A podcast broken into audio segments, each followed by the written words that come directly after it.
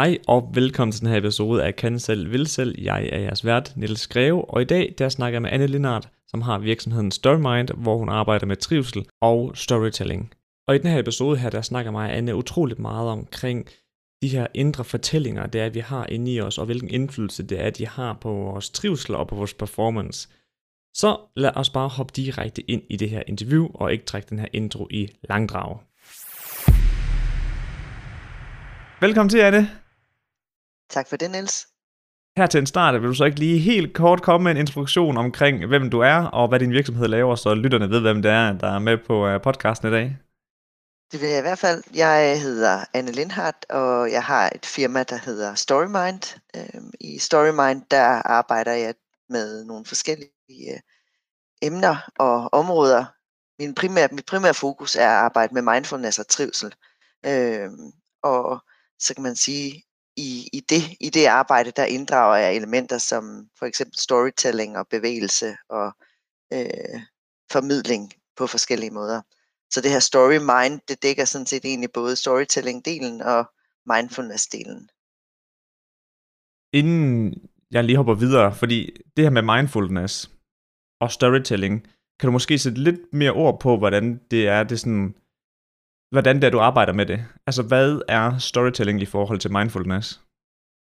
Jamen, det synes jeg er lidt interessant, fordi at øh, det, var en, det var en opdagelse, jeg selv gjorde. Øh, ja, hvad skal man sige, storytelling som sådan er helt, egentlig mit grundfundament. Det er det, jeg har arbejdet med i al den tid, også før jeg blev, øh, blev selvstændig, hvor jeg ser storytelling som den her evne til at gå ind og bruge det narrative til ligesom at formidle øh, viden og informationer og ting, der er øh, måske øh, komplekse og øh, højt svævende og akademiske øh, på mange måder, eller, eller måske som er fremmed for folk. Storytelling, det kobler det nære og det øh, forståelige og det konkrete med, med, hvad skal man sige, med mindfulness, tænker jeg. Fordi mindfulness, når folk hører det, så får de tit den her idé om, at det er noget, det er noget lidt flyvsk. Så når jeg bruger storytelling i forhold til mindfulness, så gør jeg det egentlig ved at bruge nogle konkrete, både personlige historier, men også, øh, hvad skal man sige, mere sådan fiktive historier til at frame den måde, som vi forstår mindfulness på. Så man kan, altså det gør jeg i mine kurser, der bruger jeg mindfulness, eller der bruger jeg storytelling til at, at perspektivere nogle af de her måske meget øh, fremmedartede øh, koncepter omkring mindfulness, men også nogle af de sådan mere basale koncepter. For eksempel det her med, jamen, hvordan er det vi, hvordan, hvordan øh, slipper vi de her tanker, som vi nogle gange kan gå og blive grebet af, og som kan være frustrerende, og som kan give os nogle oplevelser af øh, ikke at være i kontrol, eller være øh, vrede og frustreret. Hvordan slipper vi dem? Og så kan man egentlig tage en historie ind der, som både kan være en personlig historie, men det kan absolut også være en, hvad skal man sige, en, en, en fiktiv historie, hvor at, at man så forstår, når det er det, det hænger sammen med. Så det ved jeg ikke, om det gav så meget mening. ja, jeg har måske lige et uddybende spørgsmål, så bare ja. lige for at være sikker på, at jeg forstår det. Det kan godt være, at lytterne har fanget den, men jeg har lige brug for lidt mere uddybende. Så, så det er det der med, hvor man går ind og arbejder med de fortællinger, der man fortæller sig selv. Jamen, det kan det være, ja. Okay. Det kan det være. Altså, det kan også, altså, kan man sige, storytelling er jo, storytelling er jo ufattelig mange ting. Altså, du bruger storytelling rigtig mange steder. Du bruger du kan bruge storytelling i en podcast, du kan bruge storytelling i en reklame, du kan bruge storytelling i en formidling i en, en, øh, en virksomhed til at rammesætte det brand, man har. Øh, vi bruger storytelling hele tiden imellem os mennesker, når vi mødes om morgenen og går ind ad døren, hvis vi er sammen med nogle øh, kolleger, så kan det være, at vi fortæller en lille historie fra vores tur ind på arbejde. Fordi storytelling har evnen til at connecte mennesker Altså vi, der, er, der, er nogle, der er nogle basale simpelthen baner i vores hjerne, der er gearet ind på at forstå det narrative forløb. Det er jo det her, at sige det her med en begyndelse, og en midte og en ende, og det er jo noget, vi lærer fra vi er helt barnsben af. Så når ting de bliver formidlet som en, en fortælling, jamen så har vi lettere ved at forstå den. Og når vi er i stand til at sætte vores egne oplevelser på fortællingens form, så har vi måske også lettere ved at forstå den. Så, øh, så man siger, det er grundlaget for den coaching virksomhed, jeg har, det er egentlig storytelling, men det er også grundlaget for den måde, som jeg formidler mindfulness på. Så, så det er egentlig der koblingen mellem storytelling og mindfulness kommer. Og det er der, mit navn udspringer. Det kan man sige helt fra starten af, så vidste jeg, at det var det, min virksomhed skulle hedde, fordi at det var ligesom de to elementer, der, øh, der var bærende for, for det, jeg gerne ville øh, ud i verden med. Jamen, det er også et øh, fedt brandnavn, du har fået skaffet dig. Men øh, inden det er, vi dykker lidt mere ned i det her mindfulness, så sagde du også, at øh, du har arbejdet med det her storytelling, øh, også inden det var, du kastede dig ud i det med at være selvstændig. Kan du sætte et par ord på, hvordan din rejse har været, eller hvordan du er endt her, hvor du er i dag? Uha ja, det skal jeg da prøve. så, jamen altså, lad os starte med at sige, at det lå ikke i korten, at jeg skulle være selvstændig. Øh, det har aldrig været noget, jeg sådan har, har drømt om. Det har aldrig været noget, der sådan har ligget i mine karriereplaner. Det er aldrig noget, jeg sådan har haft noget konkret forhold til. Der er ikke nogen i min familie, der er selvstændige. Så, øh, så man kan sige, at jeg sidder her i dag egentlig og øh, har været på noget af en rejse, fordi at øh, jeg tror, at det, det startede et helt andet sted for mig. Altså det startede egentlig med, med øh, lysten til at skrive. Altså jeg har altid skrevet meget. Øh, og har tænkt, at det på en eller anden måde skulle være fundamentet for, for det liv, jeg skulle leve. Og det gjorde også, at det var, det var en af de ting. Det er en, en fascination for USA, og så min lyst til at arbejde med litteratur. Jeg har også læst meget, så læse og skrive gjorde, at jeg egentlig begyndte at læse øh, engelsk på universitetet. Så det er, min, det er mit fundament, det er en, en kant mag fra universitetet. Man fandt hurtigt ud af undervejs, at øh, jeg skulle i hvert fald ikke være underviser. Det er jo ligesom det, man, man begynder typisk at læse for, det er jo, at man skal være gymnasielærer, og det fandt jeg hurtigt ud af, det skulle jeg ikke. Øh, og så, hvad skal man så med den her interesse her? Så tror jeg, modet svigtede mig lidt i forhold til egentlig, øh, jeg arbejdede ganske kort som øh, i forlagsverdenen for ligesom at komme tilbage til det her med at, at skrive og, og fortælle og arbejde med litteratur. Øh, og så var der en venlig, nu er jeg venlig, når jeg siger venlig kvinde, der i en samtale med mig engang sagde, at øh, fordi jeg spurgte hende til, hvordan man ligesom kunne skabe sig en karriere i forlagsverdenen, og så sagde hun til mig, ja, du kommer i hvert fald ingen vegne med din akademiske uddannelse. Okay, nå, mm. ja, Jamen, så, så, så, så inde i mit unge hoved der, så droppede jeg egentlig forlagsbranchen der, fordi jeg tænkte, nu havde jeg jo ligesom, nu er jeg stort set færdig med min, med min uh, kandidatgrad, og hvis man ikke kunne bruge den der, så måtte jeg jo finde noget andet at bruge den til. Så jeg tænkte, at jeg skulle have et uh, job i det private. Så det var egentlig det, der afgjorde, at jeg, at jeg koblede min, min kandidatgrad i engelsk med en, en, uh, et suppleringsfag i informationsvidenskab, fordi jeg tænkte, at det måtte da være sådan noget, man kunne bruge ude i den virkelige verden.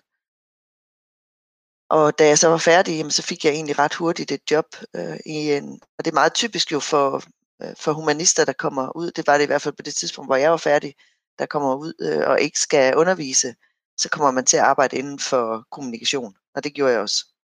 Så jeg fik et job i en kommunikationsafdeling øh, i øh, et firma, der på det tidspunkt hed LEC, som var en del af Mærs datagruppen.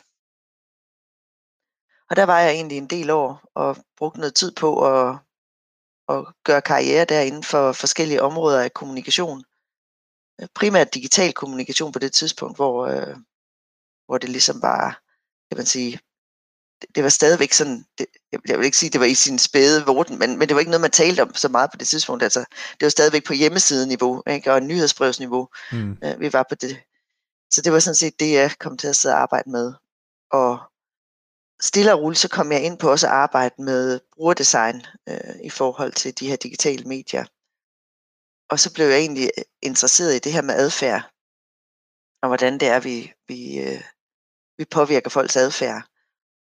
Og fra det så er der ikke ret langt til at begynde at arbejde med marketing og forretningsudvikling og forandringskommunikation. Og, altså, så, så begyndte jeg ligesom at hive nogle forskellige ting øh, ind i, i, min, øh, i min rygsæk der. Og så begynder jeg også at blive interesseret for ledelse i det her, fordi altså, hvad skal man sige, der, det er jo klart, at når du arbejder med kommunikation, øh, i en, en stor organisation, som vi var i på det der tidspunkt der, så er lederrollen bare utrolig vigtig. Så, så det er naturligt, når du arbejder med kommunikation, du begynder at se, hvordan er det, vi kan bringe lederne i spil. Øh, og så blev jeg egentlig også nysgerrig for selv at blive leder. Øh, og, og det startede en ambition der, hvor jeg egentlig øh, begyndte at tage nogle lederkurser, og på et tidspunkt også søgte et job, hvor jeg så skiftede firma og, og fik min første lederrolle. Og fik noget af en vasker, hvis man kan sige det med det, fordi det, det, var, det var virkelig en, en voldsom oplevelse. Det var også spændende, men det var en, det var en meget... Øh, hvis, man, hvis, hvis man kan sige alt, der kan gå galt i en lederrolle, det gik galt i min lederrolle, fordi der ikke var klare grænser, der var... Øh, der var... Øh, det var en, en organisation, der, der havde store udfordringer, store vanskeligheder, og der var ikke klare grænser imellem de forskellige lederroller nødvendigvis, og øh, jamen, der, var bare, der var bare rigtig mange ting. Og så kan man sige, det, det førte så egentlig til, at, at jeg blev ret presset i den rolle. Øh, og jeg tænker, at det skyldes både noget inde i mig selv, i forhold til det at være parat til at tage en lederrolle, og så skyldes det helt klart de omgivelser, jeg var i. Øh, men hvor alting er, så efter noget tid her, så øh, bliver jeg sygemeldt en kort periode. Og der har jeg egentlig startet mit firma, fordi jeg har taget nogle coachinguddannelser. Nu hopper jeg lidt tilbage. Jeg har taget nogle coachinguddannelser undervejs her, og har egentlig startet mit, mit firma sådan bare for sjov, øh, kan man sige, øh, på baggrund af, af det her. Altså man kan sige, i hele min lederudvikling har coaching været vigtigt, og i hele min kommunikationsudvikling har storytelling ligesom været den drivende kraft. Ikke? Så det, der så skete der, det, øh, det var, at jeg kort efter min sygemelding, ganske kort få uger, øh, fik en fyreseddel. Og det var jo øh, sådan noget af et chok, men det har så vist sig jo at være en, en gave i en, en noget interessant indpakning, øh, fordi at øh, jeg så fik mulighed for faktisk at kigge på, øh, hvordan kan jeg begynde at tage nogle af de her erfaringer, jeg har, og noget af den øh, uddannelse, jeg har, og samle det til noget af det, som jeg faktisk brænder for. Så der besluttede jeg mig for at, at, blive, øh, at prøve at, at fortsætte øh, i eget regi, altså som selvstændig. Så man kan sige, det er sådan lidt jeg, en, ja, en koldbøttelanding ned i, i det at være selvstændig. Øh, jeg tog, øh, jeg ved ikke om det var det, som du øh, havde brug for at vide. ja, og jeg har lige lidt opfølgende spørgsmål på ja. historien, og der var selvfølgelig meget i til den her historie her, men, men det jeg egentlig gerne vil høre mere omkring, det er det her med, hvorfor du startede din virksomhed for sjov bare ved siden af. Fordi, altså, øhm, det er jo ikke altid, man bare lige gør det for sjov skyld. Det kan godt være, at der er et eller andet der, der, i en, der fortæller en, at du der, det kunne være lidt spændende, eller hvad det end kunne være, og det kan være, du kunne sætte på ord på, hvorfor det var, at du stille og roligt begyndte at starte det op, mens du havde et job. Jamen det gjorde jeg egentlig, fordi at jeg blev grebet af coaching-delen. Øh, altså jeg øh, blev grebet af den, altså når man, når man tager en coachuddannelse, så bliver man jo selv, øh, så kommer man jo selv gennem møllen. og, og det gav i hvert fald mig nogle, øh, altså lidt tilbage til det her med den personlige historie. Fordi coaching, den type coaching, som jeg i hvert fald arbejder med, øh, tager utrolig meget udgangspunkt i den personlige historie, og den historie, vi fortæller os selv, øh, og den, øh, den måde, som øh, både vores personlige historie, den der reelt er der, men også den, vi fortæller os selv, er med til at skabe de beslutninger, vi tager, og hvordan vi ved at ændre den måde, vi ser på vores historie på, og de historier, vi fortæller os selv, også kan være med til at skabe forandring i vores liv. Øh, så, så det bliver jeg utrolig grebet af. Jeg tænkte, det her, det kan noget. Altså, det kan, det kan virkelig øh, gøre noget for, for mennesker. Og der er jo begrænset, hvor meget jeg kunne bruge den der, så hvad skal man sige, dybere, længere forløb i min lederrolle, fordi det er jo ligesom ikke det, man sætter sig ikke ned og, og tager en, en medarbejder igennem et, et langt coachingforløb. Det er jo ikke ligesom det, der er tanken om det. Så det var egentlig det, der gjorde, at, øh, at jeg fik mit CVR-nummer. Det var, at jeg tænkte, at jeg kunne godt tænke mig sådan øh, ved siden af mit arbejde, og egentlig have en lille øh, coaching fix. altså hvor jeg havde, i hvert fald havde mulighed for at tage klienter ind øh, i, i det regi. Og, og give dem nogle lidt længere forløb. Så det var egentlig det, der, der gjorde det sådan helt basalt. Det var ikke sådan en tanke om, at jeg på det tidspunkt skulle være fuldtids selvstændig. Det var simpelthen bare for at få en mulighed for at, øh, at kunne tilbyde coaching. Men alle, der har prøvet at starte noget selv, ved også godt, at øh, tingene ikke bare falder ned fra himlen, så du sådan, begyndte du at få nogle kunder? Og kunne få lov til at coach? Eller hvordan var sådan den overgang der? Nej, det, det, det gjorde jeg faktisk ikke, øh, fordi at jeg, jeg fik mit CVR-nummer i 2012, øh, og, og jeg var og jeg stod og, og var ledig i april 2013. Så, så der var ikke ret meget tid til det. Så det var faktisk også i en periode, hvor at, at presset på arbejdet var så stort, at jeg ikke havde tid til at, at, at skabe noget forretning øh, for mig selv. Ja. Men det var der ligesom bare, kan man sige. Altså, grundlaget var lagt på det tidspunkt der, hvor, at, øh, hvor jeg så stod der. Men der gik lidt tid, før jeg sådan ligesom blev fuldtids selvstændig. Men, øh, men det var der. Så du, havde du nogle klienter, mens det var, du stadig havde dit arbejde, eller var det primært dengang, hvor du ved, fik fyresedlen, og du gik fuldt selvstændig, at du begyndte at få de første klienter, eller hvordan var rejsen? Jeg havde en del øh, prøveklienter i den ja. periode, øh, og så der, så der var jeg egentlig rimelig booket op med, med aftaler og samtaler. Men ikke, jeg havde ikke betalende klienter, før at, øh, altså mens jeg, altså mens jeg arbejdede. Det havde jeg ikke. Så det var kun en del af ligesom det at følge op på, øh, på min uddannelse. Så jeg tror også, at, at jeg havde jo ikke behov for på det tidspunkt at tjene på den. Altså jeg havde jo en, en god løn, og jeg havde, jeg havde øh, plads i, øh, kan man sige, i økonomien til at, at blive ved med at tilbyde det, og ligesom øve mig. Jeg havde den her idé om, at jeg skulle, jeg skulle virkelig have mange klienter igennem, øh, som jeg ikke øh, tog betaling for, for at, at virkelig blive skarp i det, jeg lavede. Og, og have de her prøveklienter her, det gav, det gav blod på tanden, for at, ja. at du skulle blive ved? Det gjorde det. Helt sikkert. Øh, også selvom at det endte, det endte med at se anderledes ud, end, end jeg tænkte det skulle på det tidspunkt der, så, øh, så tænker jeg, så er det stadigvæk det, Altså den der forandring, det at skabe en positiv forandring for et andet menneske, som, som gør, at jeg sidder, hvor jeg er i dag. Øh, og så kan man sige, så har jeg fået nogle andre redskaber med undervejs, men, men, øh, men drivkraften, det der gjorde, at, at jeg tog beslutningen om det, det er den samme. Den, den drøm og den vision, den har ikke ændret sig. Nu siger du, at det ikke er, det ser ikke helt ud, som du havde forestillet dig. Det kan være, at du kan lige sætte på ord på, hvad det var, du havde forestillet dig, og hvad det er blevet til i dag måske? Jamen altså, jeg havde jo forestillet mig sådan en, en coachingvirksomhed med, øh, altså, hvor at øh, der var klienter hver dag, øh, flere om dagen, og så var det egentlig det.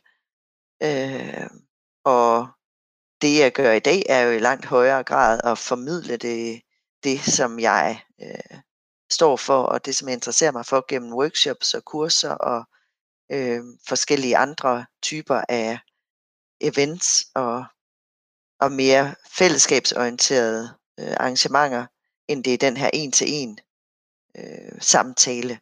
Den en-til-en samtalen er der stadigvæk, men, men kurserne og, og den der mere brede formidling, den har fået et større, altså den, den fylder langt mere, end jeg havde troet, det skulle gøre på det tidspunkt.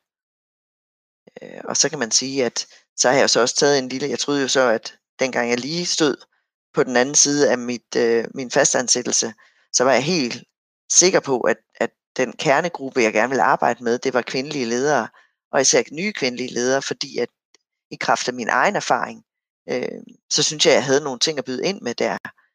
Og der har jeg også taget en rejse rundt. Nu er jeg så ved at være tilbage til dem igen som min kernemålgruppe, men jeg har været omkring nogle andre undervejs her, for ligesom at også øh, i den læringsproces, jeg har været i, i forhold til min virksomhed. Øh, hvor at, at jeg kunne mærke, at der var også nogle, der var nogle flere ting, jeg skulle have med, øh, i forhold til faktisk at kunne adressere min kernemålgruppe på, på den måde, jeg gerne ville. Ja, og grunden til, at det er de her kvindelige ledere, det er, at du gerne vil hjælpe, eller i hvert fald har som kernemålgruppe, det er fordi, at du selv har haft de oplevelser, du har haft dengang, du selv var leder, ikke? Øh, jo, altså det, det kan man sige, det er jo, det er jo igen, det er jo min historie, øh, som jeg tænker, at, øh, at jeg gerne vil bruge effektivt og konkret og meningsfuldt til at skabe en positiv forandring for andre. Altså, og, og det er jo ikke fordi, man ikke kan arbejde med ting, som man ikke selv har mærket på egen krop, men et eller andet sted, så ligger der jo et, et helt andet fundament og et helt andet, øh, en helt anden autoritet, når man kan gå ind og sige, jamen, jeg, jeg kender faktisk til nogle af de her øh, problematikker og overvejelser og udfordringer, man kan sidde i, når man, når man sidder som især en ny kvindelig leder, men også altså i det hele kvindelige leder, der måske stiller spørgsmålstegn ved, om er det her den, den rigtige karriere for mig? Er det her det, det sted, jeg skal være? Øh, fordi jeg selv har været der og, og haft de overvejelser, haft de, de oplevelser. Altså det tænker jeg, det er i, i, hver, i hvert fald når man arbejder med noget, som jeg gør, som handler om en eller anden form for personlig udvikling. Man kan jo sagtens sælge andre produkter til folk, der ikke ligner en selv, men, men når det handler om noget, hvor der skal ske en eller anden form for personlig forandring, så tror jeg bare, det er en stor fordel, at den facilitator, man sidder overfor, er en, som kan forstå nogle af de bagvedliggende øh, ting, der er, øh, som kan læse svaret bag svaret, som kan lytte til det, der bliver sagt bag ordene, mere end egentlig at tage ting for pålydende. Så på den måde tænker jeg, at det, det giver mening. Altså 100 procent. Altså også, øh, den, når jeg førhen havde arbejdet med markedsføring, øh, og mere fokus på, hvad hedder det, betalt markedsføring på for eksempel Facebook, der er også sådan, at jeg, jeg havde ikke rigtig lyst til at hjælpe de der webshops, der var, fordi jeg aldrig selv havde drevet det en. Så jeg, jeg, jeg kunne ikke, altså jeg kunne godt sætte alt det tekniske op, men jeg tror ikke, jeg havde den rigtige forståelse for at kunne hjælpe folk, fordi jeg ved ikke, hvad for nogle udfordringer det, de står med. Hvorimod, Nej. når jeg så arbejdede med nogen, der måske solgt deres viden, eller solgt kurser i en eller anden form, som jeg også selv har lidt erfaring med, jamen så kendte jeg meget mere til problematikkerne, og kunne hjælpe dem meget bedre i mål, fordi jeg vidste jo godt, som du siger, hvad der lå bag ordene, at når de siger sådan, ja. så er det fordi, de har oplevet den her situation højst sandsynligt, eller noget i den samme boldgade, ikke? Også, så, som gør, at man bare har et langt bedre udgangspunkt for at kunne hjælpe og skabe de ønskede resultater hos, øhm, hos dem, man nu hjælper, ikke? Jo, helt sikkert. Altså, selvfølgelig er der den fare, man altid skal være opmærksom på, når man kender sine kunder øh, indenfra, kan man sige. Det er jo det der med, at man skal passe på ikke at lade sin egen historie flyde over i, i, i modparten, ikke? fordi det er trods alt individuelle oplevelser, vi har. Men, men det, at der sker en spejling, det tror jeg, det, øh, det tror jeg, det er meningsfuldt. Øh, og, og kan, kan, altså, kan skabe noget positivt øh, i forhold til, hvis man slet ingenting ved om, om de udfordringer, udfordringer og muligheder, den anden står overfor.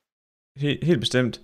Det, det kan være, at du kan sætte et par ord på, hvad sådan, nu lige det her med kvindelige ledere her. Hvad, hvad er sådan, hvad, hvad er typiske udfordringer, de står overfor? Uh, se, nu, det, nu bliver det jo allerede sådan lidt, at skal jeg nu tage de udfordringer, som, så, som jeg selv havde, eller dem, jeg tror, jeg ser, ikke? Fordi der kommer, der kommer, øh, der kommer problematikken allerede ind. Men, men jeg tror, noget af det, og nu er det jo så let at komme til at generalisere her, og der er mange, der, der måske siger, jamen, sådan er det ikke der, hvor jeg er, og, og det, det tror jeg også på. Øh, men et eller andet sted, så, så ligger der stadigvæk nogle, nogle forventninger øh, i, de, i de værdisæt, som vi forstår ved en leder, som meget handler om at skabe resultater, og være handlekraftig, og øh, have gennemslagskraft, og altså sådan nogle, som egentlig er meget sådan hårde og kontante, og nu er det så farligt at tale maskulinitet og femininitet her, men uden ligesom at tale køn her, så, så, så ligger at det er sådan nogen, der, der, der typisk er blevet forbundet med nogle maskuline værdier. Og, og det, det ligger som strukturelt i lederrollen, øh, fordi at vi også er nødt til som ledere et eller andet sted at kunne træde i karakter og kunne, øh, øh, kunne ligesom tage nogle beslutninger. Og så, så helt naturligt, så ligger der den her, kan man sige, øh, de her værdier og de her egenskaber, som vi forventer af en leder. Og så tror jeg, at når man kommer og træder ind i det som kvinde, og det kan, altså, nogen vil gøre det forskelligt, det kommer an på, hvad det er for en forudsætning, vi har med. Vi vil måske have en tendens til at skrue op i os selv for nogle af de øh, egenskaber, som vi tror passer til en leder. Og det skal vi selvfølgelig også men nogle gange tror jeg også, det sker på bekostning af noget af det helt unikke, som vi også kan komme med, som måske er nogle af de mere bløde værdier, øh, som kan være lige så vigtige i en lederrolle. Og det er nødvendigvis ikke mænd og kvinder, altså når man taler maskulinitet og femininitet, altså det er jo, det er jo noget med de her, de her værdisæt, som vi har givet de her markader, der hedder maskuline værdier og feminine værdier, fordi vi kan jo sagtens både mænd og kvinder have de her iboende i os. Øh, men jeg tror alligevel, at, at der stadigvæk sådan dybt i vores underbevidsthed ligger en idé om, at en leder er en stålsat mand i jakkesæt med slips og øh, ild i øjnene. Altså, ej, det, mm. men, og, og når jeg så træder ind som leder, så hvis jeg så har den med mig, altså så kommer der til at ske et eller andet indeni, at, at jeg skal, at jeg, jeg, jeg, kan, jeg har, kan måske have svært ved at afstemme nogle af de andre kvaliteter, jeg har. Måske nogle af de andre ting, der gjorde, at jeg gerne ville være leder. Øh, den der lyst til at øh, skabe forandring for folk, og lyst til at, som, altså, som måske handler mere om, om det relationelle, og, og om det, end, end det gør, om det er resultatorienteret. Øh, og, og så tror jeg måske, at vi, at, altså, det var det, jeg oplevede for mig selv, at, at man kommer i en konflikt mellem de forventninger og krav, der ligger i rollen, og så de ambitioner og værdier og øh, tanker, der egentlig drev en til, øh, til lederrollen. Og når du så står i det spændingsfelt der, så enten så, så har der, der et potentiale, hvor du kan knække i det, i hvert fald. Øh, eller brænde ud, eller på et eller andet, en eller anden måde tænke, at det skulle heller aldrig nogensinde have været mig, øh, der stod her. Og der er selvfølgelig, altså, jeg kan jo ikke tale over en kamp over alle kvindelige mm-hmm. ledere, men jeg tror, at i nogle situationer, og i nogle virksomheder, og i nogle øh, kontekster, så kan du komme til at stå i det her spændingsfelt, hvor du egentlig går, må gå på kompromis med de værdier, som drev dig til lederrollen, fordi den lederrolle, du er endt i, øh, kræver noget andet af dig. Og hvordan får man det spændingsfelt til at øh, gå op i en højere enhed? Det synes jeg er enormt spændende. Så, så man ikke brænder ud, men så man faktisk formår at blive og tage sine egne værdier med i langt højere grad. Så her kommer der lidt uddybende spørgsmål. At, ja. at, ja, udfordringen er et eller andet sted, at de har svært ved at leve op til de øhm, forventninger, der er til jobbet, føler de. Er det rigtigt forstået? Ja, jeg tror måske, at udadtil tror jeg måske sagtens, at du kan have øh, høj grad af performance og øh, gode resultater, og, men måske indeni på bekostning af nogle, øh, nogle værdier eller nogle tanker om sig selv, eller øh, et trade-off i forhold til, til det, man egentlig troede, man, man havde taget rollen for. Øh, og det er også derfor, jeg siger, at det er jo ikke alle, det er jo ikke alle ledere, der har det på den måde. Det er heller ikke alle kvinder, der er ledere, der har det på den måde. Men jeg tror, at der er nogen, og måske flere end vi tror, der, øh, der oplever den her konflikt i sig selv øh, i forhold til lederrollen. Og i stedet, det jeg så ønsker jo, er jo ligesom at bruge det, jeg kender, i stedet for at, at tage alt det gode og fjerne det fra lederrollen. Hvordan er det så, at vi faktisk kan vende det til, øh, at det får mere plads, så man ikke går hen og bliver selvstændig som mig. Jeg kunne rigtig godt tænke mig at høre mere omkring du ved, sådan, din tilgang til at hjælpe med, altså hjælpe de her ledere her. Fordi når vi snakker om det, så er det jo meget noget inde i os, det er der er udfordringen. Det er nogle fortællinger, vi fortæller os selv, og det er hvad siger man, et billede, vi har skabt af verden, højst sandsynligt, i den forstand, at man, man har nogle man har et billede af, okay, en leder skal være på den her måde, så man påtager det på sig selv, mm. for at leve op til det, men det stemmer nok ikke overens med ens egne værdier. Og det er jo en rigtig svær ting at arbejde med, kunne jeg forestille mig, det der med at skulle gå ind og, og ændre ens egen personlige historie. Mm. Og selvfølgelig er man jo nødt til at tilpasse sig i en vis grad. Altså det, det kan vi jo ikke komme udenom, sådan er det jo med alle jobs.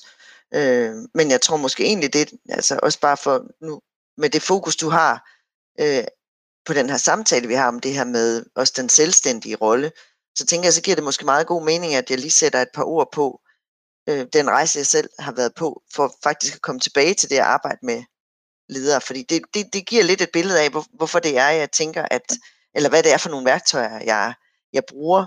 Meget gerne. Fordi at i, i start, altså lige dengang jeg var øh, blevet selvstændig, så troede jeg, så var det jo faktisk det her, jeg gerne ville arbejde med. Men, øh, og jeg havde egentlig kun min egen erfaring med kommunikation, forandringskommunikation, min egen erfaring med ledelse, og jeg havde min erfaring med coaching. Og det var egentlig det, jeg havde tænkt, jamen det er nok. Nu har jeg det, der skal til for at, at, at, øh, at skabe noget positiv forandring for de her mennesker, som har, måske står i den samme situation, som jeg lige havde stået i. Og så gik der ikke ret lang tid, før at jeg, jeg kunne faktisk mærke, jamen, hvis jeg skal kunne, altså jeg er jo lige stået i den her, så har jeg faktisk redskaberne endnu til at, at skabe den forandring, for jeg har jo ikke haft dem indtil nu. Så jeg besluttede mig faktisk for, at, at der, der er noget her, jeg, jeg mangler, der er noget, jeg skal lære, for faktisk at kunne formidle det, jeg gerne ville. Og, og det var egentlig, at det, og, og grunden til, at jeg siger det her, det er fordi, det her mindfulness kommer ind. Fordi den har jeg faktisk ikke haft med før. For i kraft af den situation, jeg selv stod i, så øh, er jeg nysgerrig på, hvor, jamen, hvordan kan jeg egentlig arbejde med mig selv på en måde, som ikke nødvendigvis er resultatorienteret. Fordi coaching er faktisk ekstremt resultatorienteret. Vi, vi har en idé om, at når vi går i et coachingforløb, så har vi en situation A, øh, som vi ikke har lyst til at være i, og vi har en situation B, som er vores drømmescenarie. Så skal vi på en eller anden måde forandre os hen til at blive, øh, hvad skal man sige, gennem forskellige steps og handlinger og beslutninger, skal vi ligesom forandre livet fra A til B. Det, det hele grund, sådan helt skåret ind til benet, det er jo det coaching i princippet handler om, sådan øh, øh, meget firkantet sagt. Ikke? Men, men hvad er det for et fundament, vi skal skabe de forandringer på? Altså, og, og det er jo os selv. Det er jo, den, det er jo vores, øh, det er jo den sindstilstand, vi har undervejs. Øh, og hvis vi ikke er i stand til ligesom at, at kunne være i, i det, der er, så er vi faktisk heller ikke i stand til at kunne skabe det, vi gerne vil have. Fordi vi kan ikke flygte fra noget. Altså vi kan ikke, vi kan ikke skabe forandring baseret på en flugt, fordi så, så får vi ikke noget positivt øh, ud af det. Så vi er ligesom nødt til at skabe et eller andet fundament, som i et eller andet omfang er, er funderet i ro og i accept og i øh, i ja, altså en eller anden form for selvomsorg, som ikke nødvendigvis er resultatorienteret.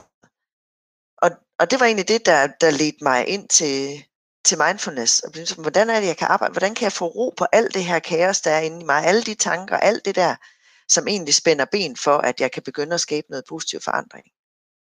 Så, øh, så det startede jeg med at blive enormt grebet af det, og kunne se, at selvom det var en del af min coaching, så var det også noget helt tredje, og kunne noget helt andet i forhold til de redskaber, jeg har haft tidligere.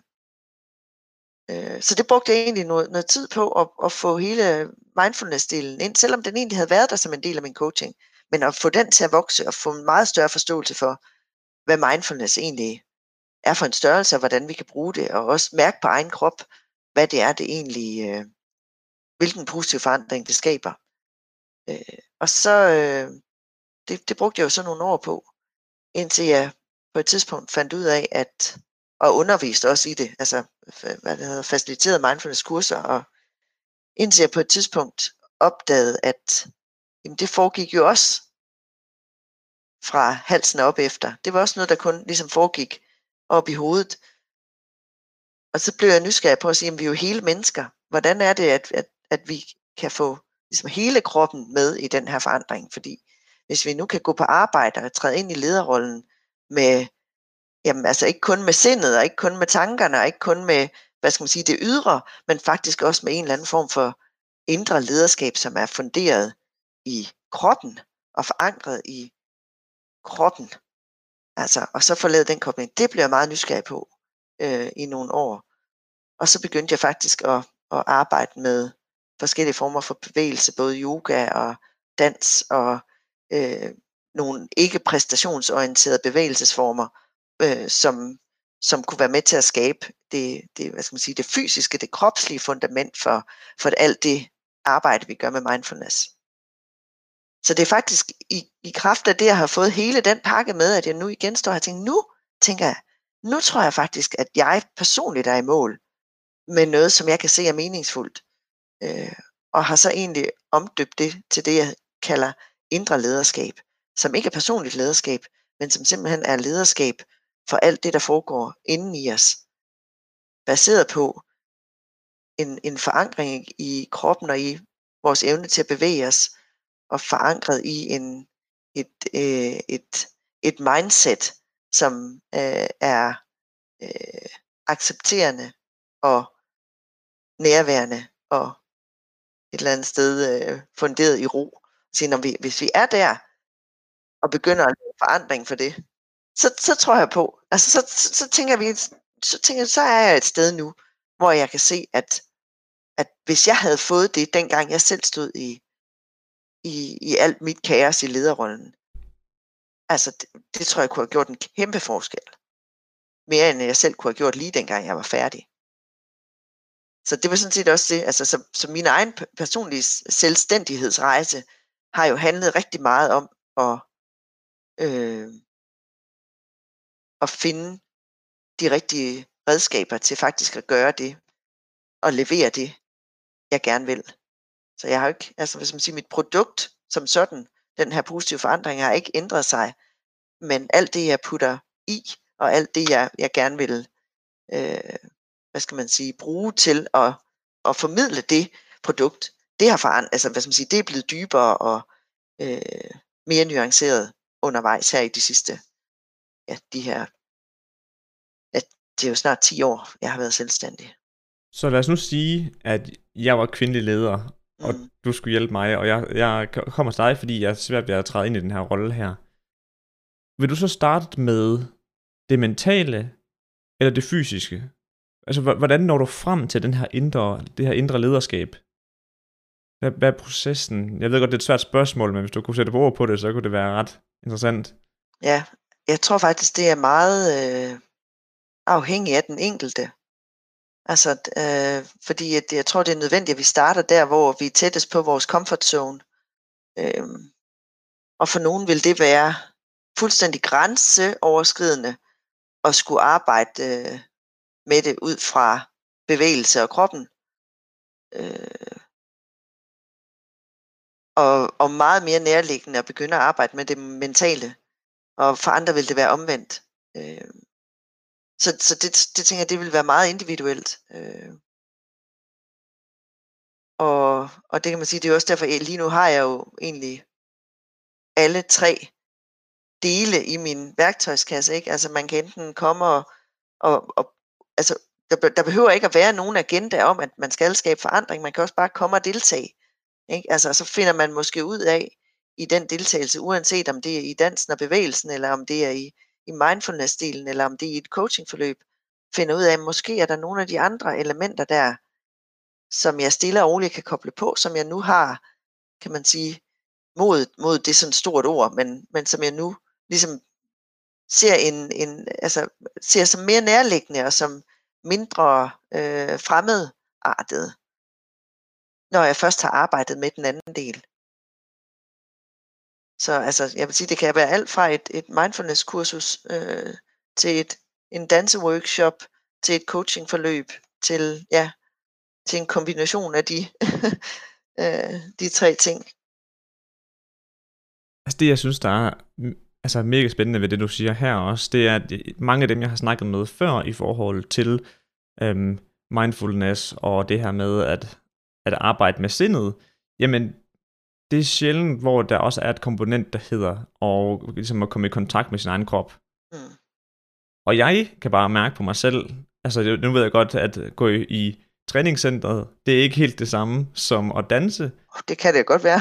men, ja, ja. Men, men jeg, jeg synes faktisk, at det er en, en meget undervurderet ting, det her med at huske også at altså, komme i forbindelse med sin egen krop, og komme ud og bruge den, i stedet for at man bare kun tænker og tænker og tænker. Fordi, altså en ting, det er, at det selvfølgelig er rart at komme ud og brænde noget krudt af, ikke også? Mm. Men også det der med, at man finder bare lige, ud, lige pludselig ud af, hvad man egentlig kan, og hvad ens egen krop egentlig kan. Altså, det, øhm, det, kan, det, kan, det kan rykke ret meget i en. Ja. Men det kan, det kan det mentale også, men jeg synes bare, det er rigtig vigtigt, at man, man har begge ting. Og det er også det, det synes jeg også er interessant ved, ved det, du nævner her med det, det indre lederskab, at, mm. at for at kunne opnå det, så, det, så kan det være rigtig, så er det ideelt at, at arbejde med begge ting. Ja, og det tror jeg på, og så især, hvad skal man sige, øh, og nu er det også forskelligt, hvordan, nu ved jeg ikke, hvordan du går i træningscenteret, øh, men der er jo også mange, der vil sige det her med, at jeg holder mig da i form, så, så jeg har styr på det der med kroppen, og det behøver jeg ikke at, at, ligesom, øh, at tage som en del af det. Men jeg vil jo våge at påstå, at, at, at hvis agendaen er, at jeg skal have styr på den her krop her, så den performer på den måde, jeg gerne vil have, den skal performe på, så er du stadigvæk op i hjernen, og så er du stadigvæk resultatorienteret, og så handler det stadigvæk om, at du skal have en, et eller andet ud af kroppen. Og jeg kunne godt tænke mig at vende den om, og så sige, hvad nu hvis vi lige for en stund lader kroppen sætte agendaen? Ikke? Hvad nu hvis vi lader den bevæge sig på en måde, som er nydelsesfuld, som er øh, ikke præstationsorienteret, som er, altså, og, og, og det behøver ikke at være dans, det, kan også, det, kan, det er jo i princippet også, øh, altså i hvert fald nogle former for yoga, øh, det her med, hvor du, hvor du bruger kroppen til at forankre dit nærvær på en ikke præstationsorienteret måde. Og, og, og det tænker jeg, at, at det kan være anderledes end at løbe en tur. Øh, det kan også være, at man kan sagtens også løbe en tur eller gå en tur, øh, hvis man er i stand til at gøre det på en måde, hvor, hvor, hvor man lader kroppen sætte agendaen, og det ikke bliver et eller andet med, at jeg skal løbe så og så hurtigt, så og så langt på den og den tid. Øh, fordi så er det igen noget, der er drevet af, af hjernen. Men hvis man nu bare tager løbeskoen på, nu sætter jeg kroppen i gang, og så ser jeg, hvad der sker. Har den lyst til at stoppe? Har den lyst til at sætte tempoet op? Hvad for nogle informationer får jeg fra den? Kan jeg mærke, at, den, at det går, at det, hvordan er energien i dag egentlig? Og så får du jo så samtidig i kraft af det, du bevæger dig, en fuldstændig fantastisk cocktail af sindets øh, hjemmeapotek, ikke? Altså lige så snart, øh, jamen det gør vi jo, altså det, det, det må vi jo bare erkende, at, at kroppen er jo vores adgang til øh, ufattelig mange af de her dejlige lykkehormoner, vi gerne vil, øh, vi, vi, kan, altså, vi kan bruge til at løfte sindets energi jo. Altså, så kroppen er et eller andet sted en, en uudnyttet ressource, øh, som, øh, som vi ikke altid tager det nødvendige hensyn til, men som vi meget også lader komme ind i det her præstationsorienterede øh, mindset. Så, så det ved jeg ikke, det, det blev et lille, det blev sådan en lille øh, prædiken her, men, men ja. det er sådan virkelig meget, øh, meget det, jeg tænker, ikke? Altså, at, at for mig er det fundamentet for det indre lederskab, det er, at vi faktisk lytter til kroppen og siger, hov, jamen når der er et eller andet, den fortæller os, når der er en smerte, når der er en, en et eller andet, hvad er det egentlig? Hvad skal jeg være opmærksom på her? Hvordan kan jeg tage hensyn til det? Hvordan kan jeg på en eller anden måde øh, bruge det til at forstå, hvordan jeg selv har det lige nu? Ikke? Altså fordi vi mm. ellers er meget orienteret omkring, at, at, at vores velbefindende, det er forankret i sindet. Og så er kroppen bare en eller anden, hvis det går ondt et eller andet sted, så er det en, så er det en, et irritationsmoment, mere end at det er en, et, en information om, at, at vi er nødt til at skabe en eller anden form for forandring. Du har nævnt her et par gange det her med at være resultatorienteret. Tror du, ud fra din erfaring, at det her med at være altså meget resultatorienteret kan være en barriere for at opnå ro i sindet? Øh, ja. ja. okay, ja. det er, at, jamen, det, det, det, altså, der er kun et svar på det, fordi at pointen med ro i sindet øh, kræver, at du er i stand til at være i nuet. Og hvis du er meget resultatorienteret, så er du sjældent i nuet andet end det øje, lige det øjeblik, som det resultat, du har ønsket, det indtræffer. Øh, for ellers er du i fremtiden. At være resultatorienteret, det er at være orienteret mod fremtiden, og det er der ikke noget galt i. Det må vi jo gerne være. Vi skal jo også være det. Men hvis vi hele tiden er det, så er vi aldrig nærværende. Fordi så er vi hele tiden i gang med at jagte et eller andet resultat ude i fremtiden. Og det er per definition fravær og ikke nærvær, og derfor ikke mindful.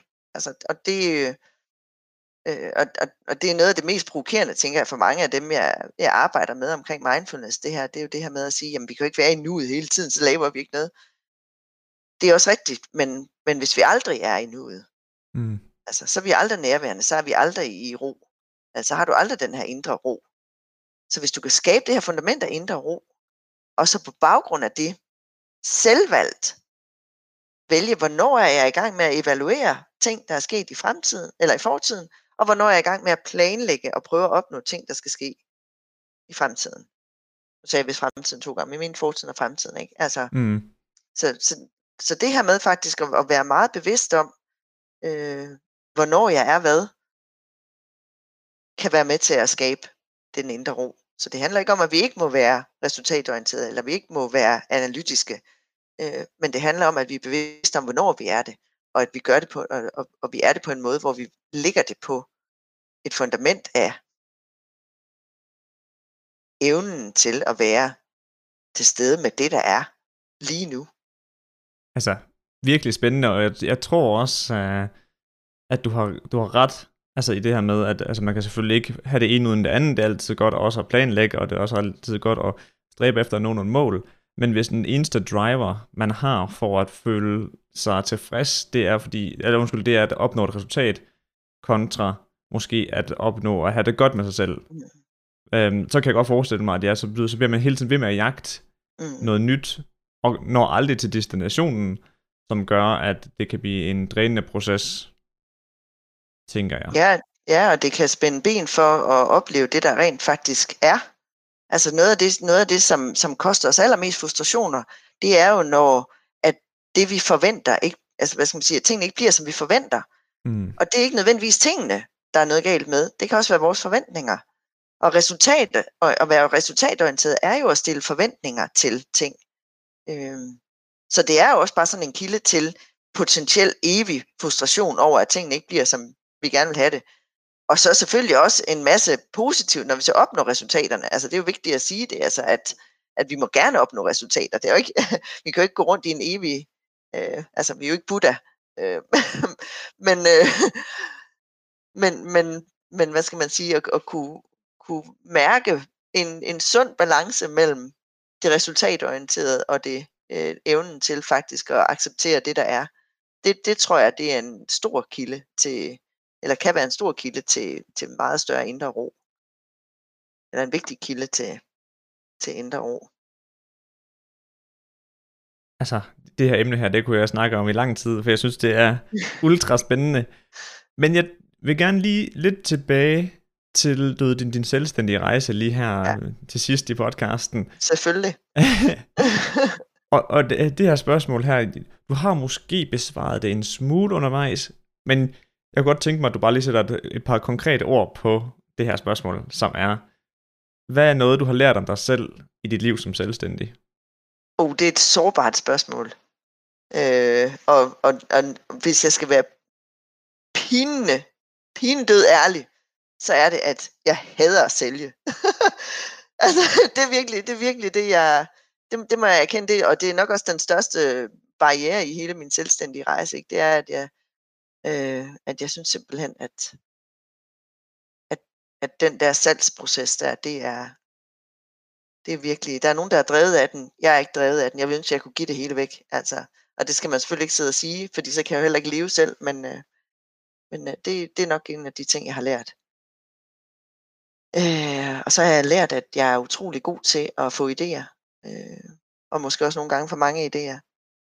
Så det der med at øh, kunne sortere i sine idéer og rangere dem og prioritere dem, det er virkelig vigtigt. For ellers så stikker, især når man er soloselvstændig, og der ikke er nogen til at fastholde en i, i nogle, nogle beslutninger, altså så kan man lynhurtigt sidde, hvis man har sådan en popcornhjerne, som jeg har, med, med 30 idéer, og ingen af dem bliver til noget, fordi de lyder alle sammen lige spændende.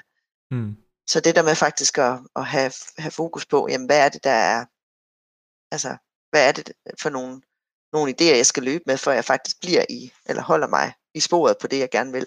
Og så tror jeg, at den tredje ting, jeg har lært om mig selv, er, at jeg har, jeg har brug for at skabe et arbejdsliv, der ligner et lønarbejderliv.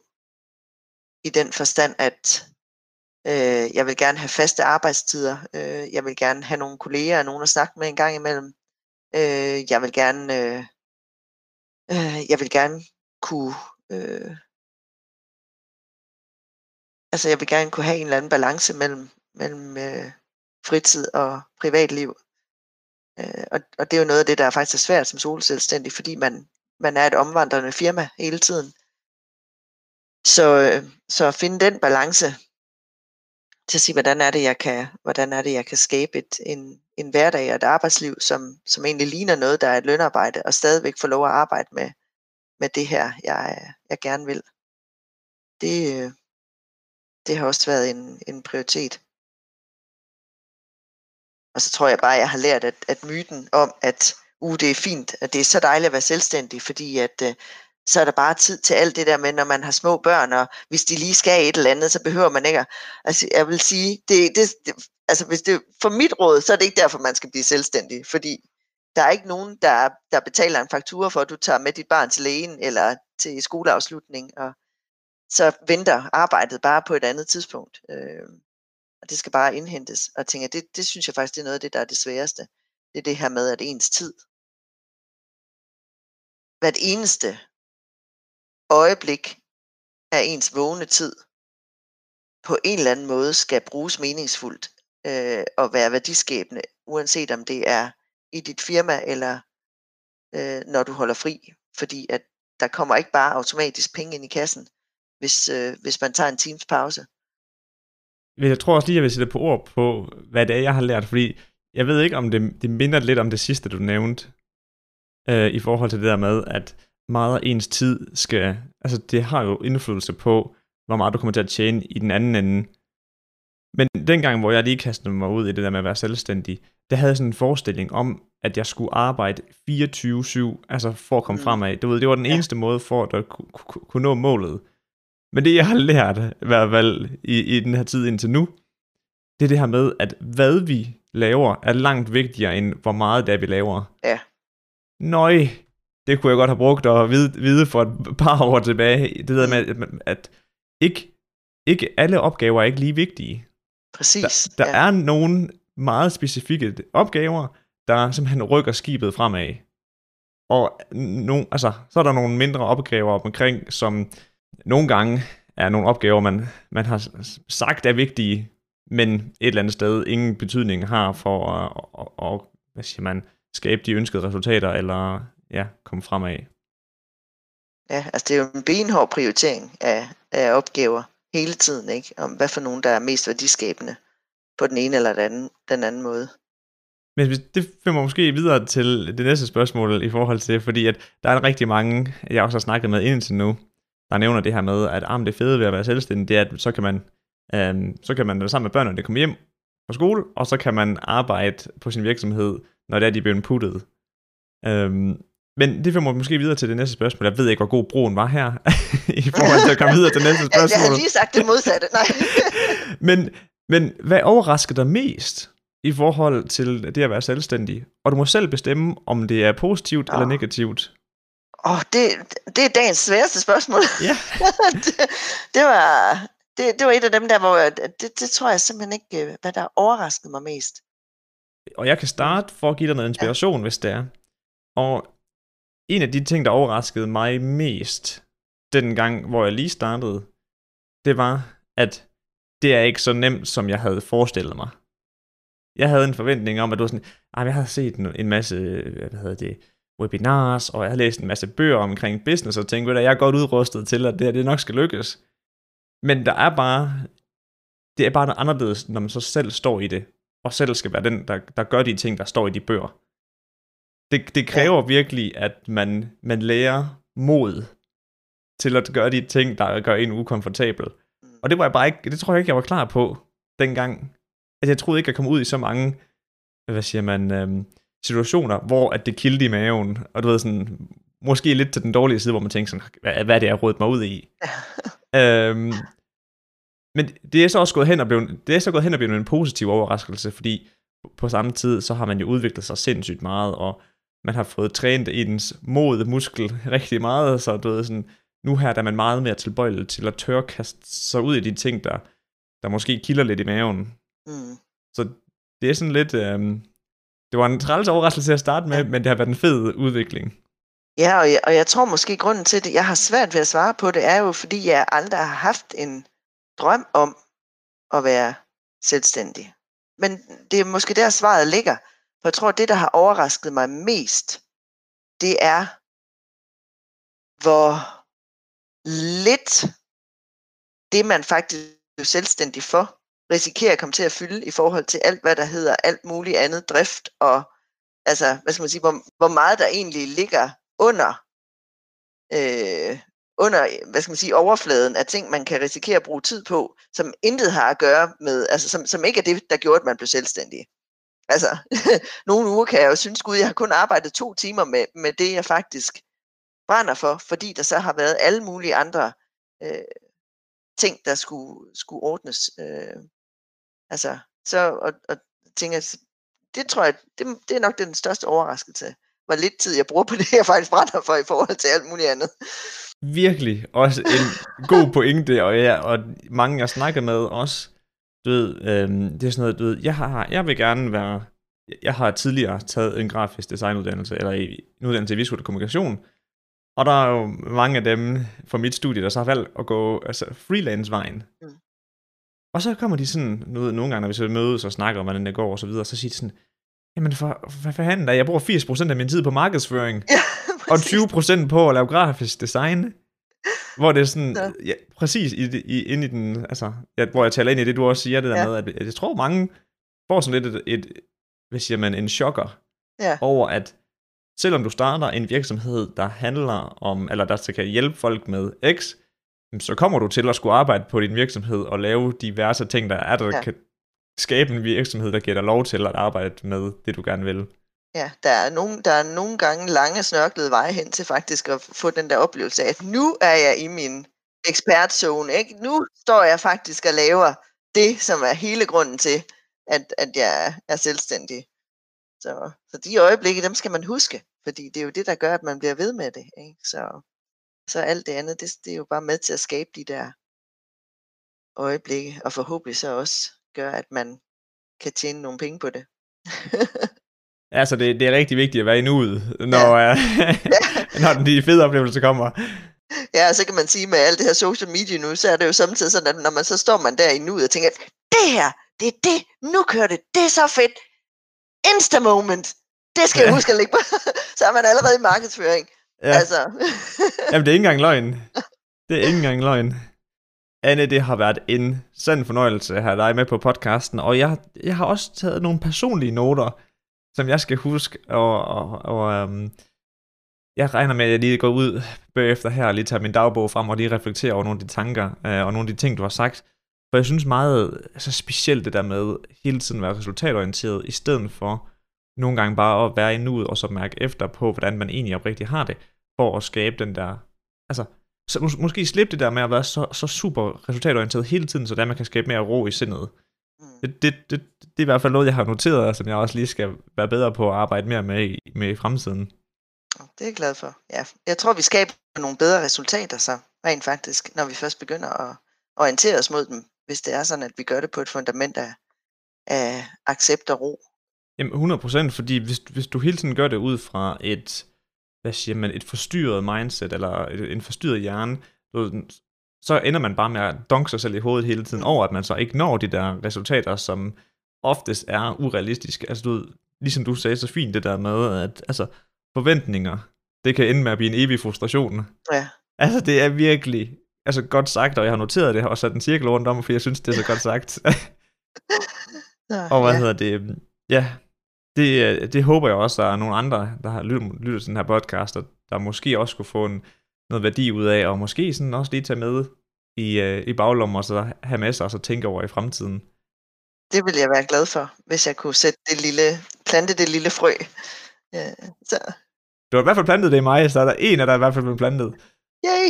Og det er jo alt, hvad vi kan håbe på. Hvis vi bare kan skabe forandring for en person i, øh, i et øjeblik, så tror jeg, vi har gjort meget. Det, øh, det er værd at anerkende, så tak for det, fordi du lyttede. Selvfølgelig. Anne, igen, det har været en sand fornøjelse at have dig med på podcasten. Hvis folk gerne vil høre mere omkring dig, eller følge med i, hvad det er, du går og laver, hvor, hvor er du bedst henne? Nu nævnte du lige, at det her det skal til Instagram. Er du, er du bedst på Instagram, eller Nej, er det... Nej. Det, var, det, var lige, præ- det var lige præcis der, jeg ikke er bedst. Jeg, jeg vil sige LinkedIn. Der, der tror jeg LinkedIn og, og Facebook, men uh, LinkedIn primært. Det tror jeg, det der er at, uh, ja, den største aktivitet og den, den mest fagligt orienterede, den foregår for mit. Så det er meget velkommen. Bare connect, så er jeg klar. Og øhm, du er selvfølgelig nem at finde inde på både Facebook og på uh, LinkedIn, men jeg linker selvfølgelig, hvad hedder det, både til din LinkedIn-profil og til din Facebook-profil, eller undskyld, Facebook-side, ja. nede i øhm, beskrivelsen til den her podcast-episode, så folk nemt kan, kan finde den frem, hvis de, øhm, hvis de har lyst til at følge med i, hvad det er, du går og laver. Det siger jeg tusind tak for.